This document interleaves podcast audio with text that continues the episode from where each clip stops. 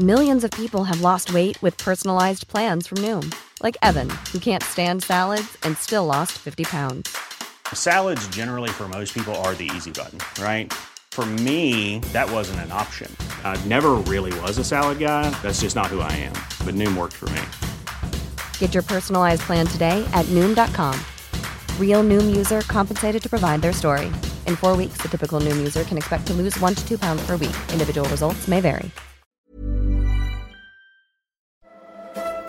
You're listening to Lego Masters Deconstructed. Welcome back to Lego Masters Deconstructed, and we're back today with a very special, unexpected bonus episode because we've just had a block slash Lego Masters crossover event on television. Yes, it's been a while, and we were not expecting to talk anything Lego until season three starts next year. But out of the blue, we start seeing ads for Brickman on the block. So obviously, we had to watch it and do a bit of a special episode on what happened. And you say, obviously, we had to watch it. Now, I've made you watch it, and then you're now going to share with me and everyone listening what happened. But either way, we're going to take a Lego focused approach because between you and me, I'm not too interested in the building house. Block is a building show, right? Yeah. Building stuff side of it, more just the Lego stuff side of it. I also haven't watched any of the blocks this season, so it was a bit of a struggle, like working out who all the teams are and like what's going on. But I think I kind of got there in the end. So I apologize in advance for anyone who's listening who is a block fan if I butcher like any explanations or like get the teams mixed up. Just you know, bear with us. We're here for the Lego, we're not here for the block. Exactly. If a show doesn't have Lego in it, then I'm not watching it. That's what I've always said. All right, I will go into the challenge and tell you what happened. Basically, it's very dramatic. It's four days until room reveals, which is basically when they like show the judges the rooms that they've done that week. Everyone's stressed. And out of nowhere, they're all sent a box of Lego and they're like, come in, you have to go build some Lego. Everyone's not happy. So they have to stop building the room and build instead some Lego stuff, taking up room time. yes. That's wild. So everyone's already like, are we seriously doing this right now? And they go into this like warehouse thing, and basically they have a challenge where they have to design and build their own dream home in five hours. Brickman's there. It's great. There's no limitations on this. Like you can just go in, build whatever you want. It can have anything. It just you just have to be able to basically describe how it's your dream home. And you can win ten thousand dollars, which is the biggest prize so far plus a fully installed smart home system, also worth $10,000. Plus, they have this like Lego gnome.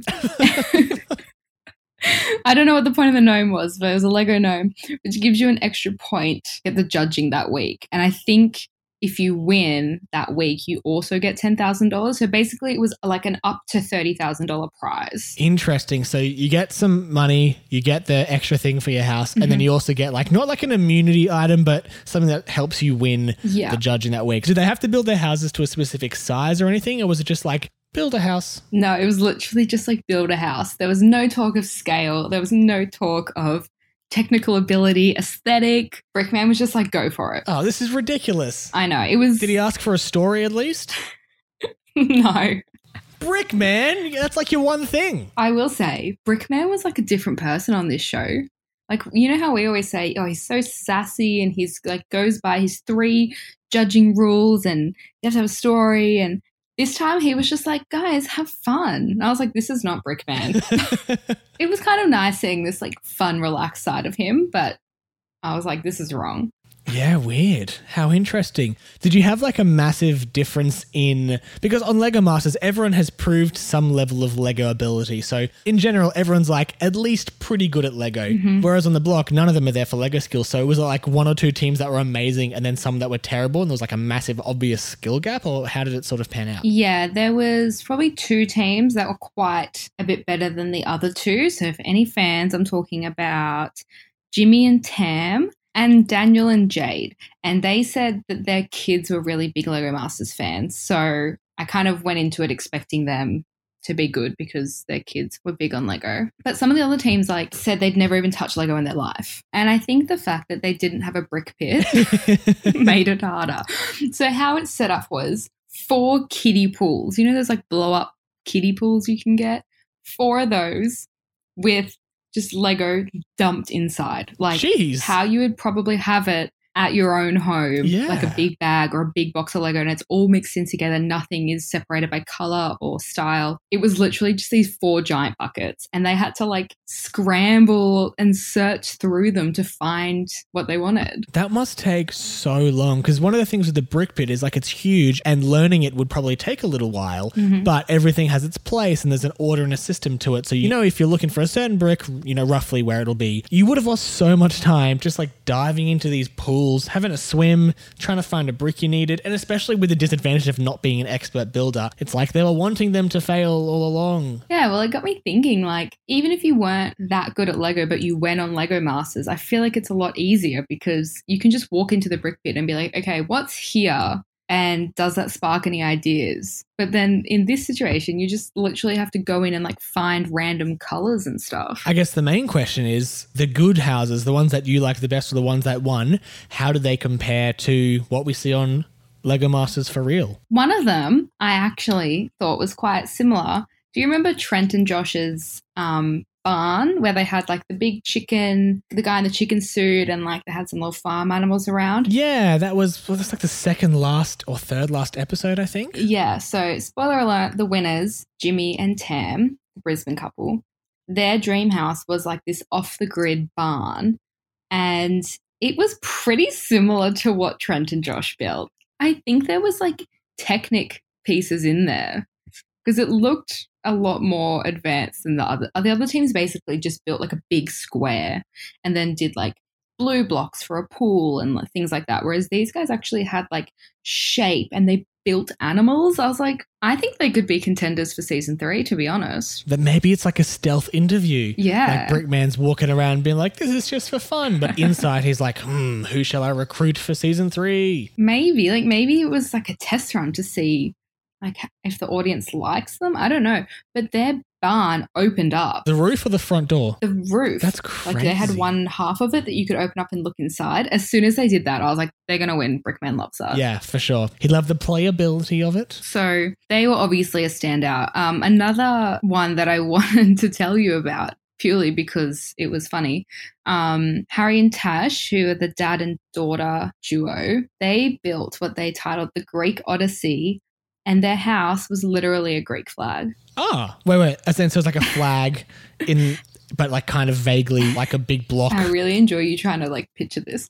It was yeah, basically like a, a block of land, but the outside of it, like instead of all being white bricks, it was like white and blue layered. Yeah, to like be the, like the, like Greek flag. That is, I mean, that's pretty creative to be honest. It's quite fun. Was that your second favorite? Um, no, because technically it wasn't very good. It was just a block. It was just a big block. My I literally wrote in my notes just a big block. I think the second favorites were Luke and Jasmine, the married couple from WA. Theirs was like a Spanish villa. And it was actually quite cool. They had like a pretty nice garden and like lots of archways. I don't know how they managed to find all those in the pool. And like a rooftop spa and a pool with a waterfall and like all these really cool little details. oh yeah, so a simple build but lots of details. That's kind of a good way to do it, I think. Yeah. What about Hamish? Was Hamish there? So Scotty Cam was obviously building as well, and he got a bit of feedback from Brickman. So they had some fun banter. They sort of joked about like who's the better host, and they like FaceTimed Hamish during the episode, and Hamish was like offended that he wasn't there. So yeah, there was sort of a bit of joking about that. I hope they keep Hamish. I think they will.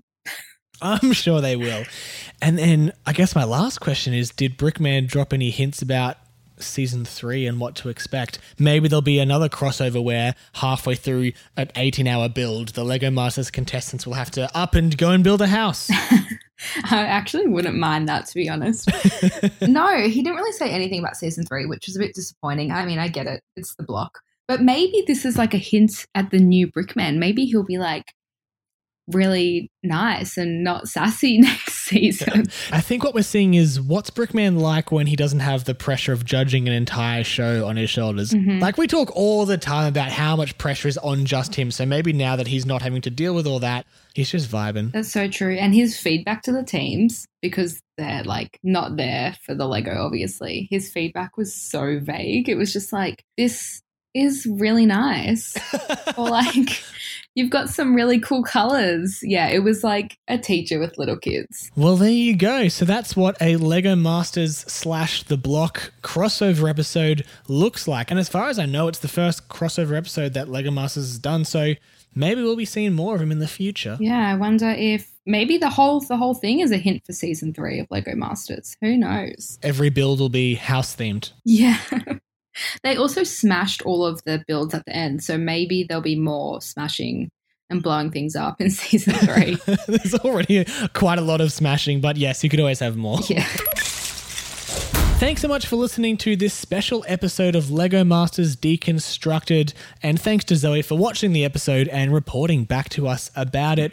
we definitely plan to be back for whenever season three starts off of Lego Masters. Um, no news on when that is going to be yet. They haven't said anything, as far as we've seen at least. Yes, hopefully we get an update very soon. Um, but until then, we're just going to have to hold tight until we can chat about season three. I'm wondering if maybe one of the reasons we haven't heard anything yet is because they're deciding whether or not they need to move the filming of it from Victoria to somewhere else. And in that case, hopefully it's New South Wales or Queensland because then maybe one of us can go and visit the set. I would really love that. I just want to go stand in the brick pit and like, I just want to spend like three hours in there just looking around.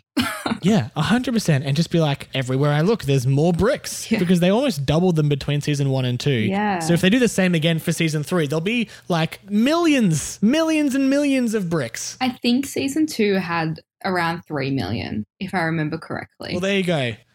Here's my bet: five million for season three, okay. or budget cuts, and it'll be half a million. It'll be either either direction. Uh-huh.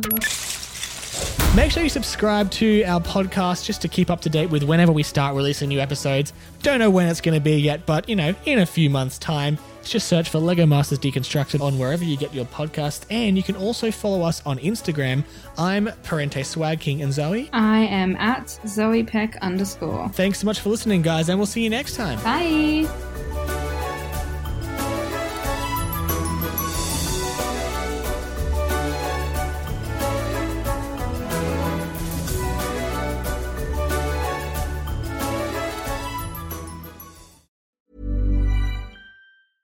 Hi, I'm Daniel, founder of Pretty Litter. Did you know cats tend to hide symptoms of sickness and pain? I learned this the hard way after losing my cat, Gingy. So I created Pretty Litter, a health monitoring litter that helps detect early signs of illness by changing colors, saving you money and potentially your cat's life. Pretty Litter is veterinarian developed, and it's the easiest way to keep tabs on your fur baby's health right at home. Go to prettylitter.com and use code ACAST for 20% off your first order and a free cat toy. Terms and conditions apply. See site for details.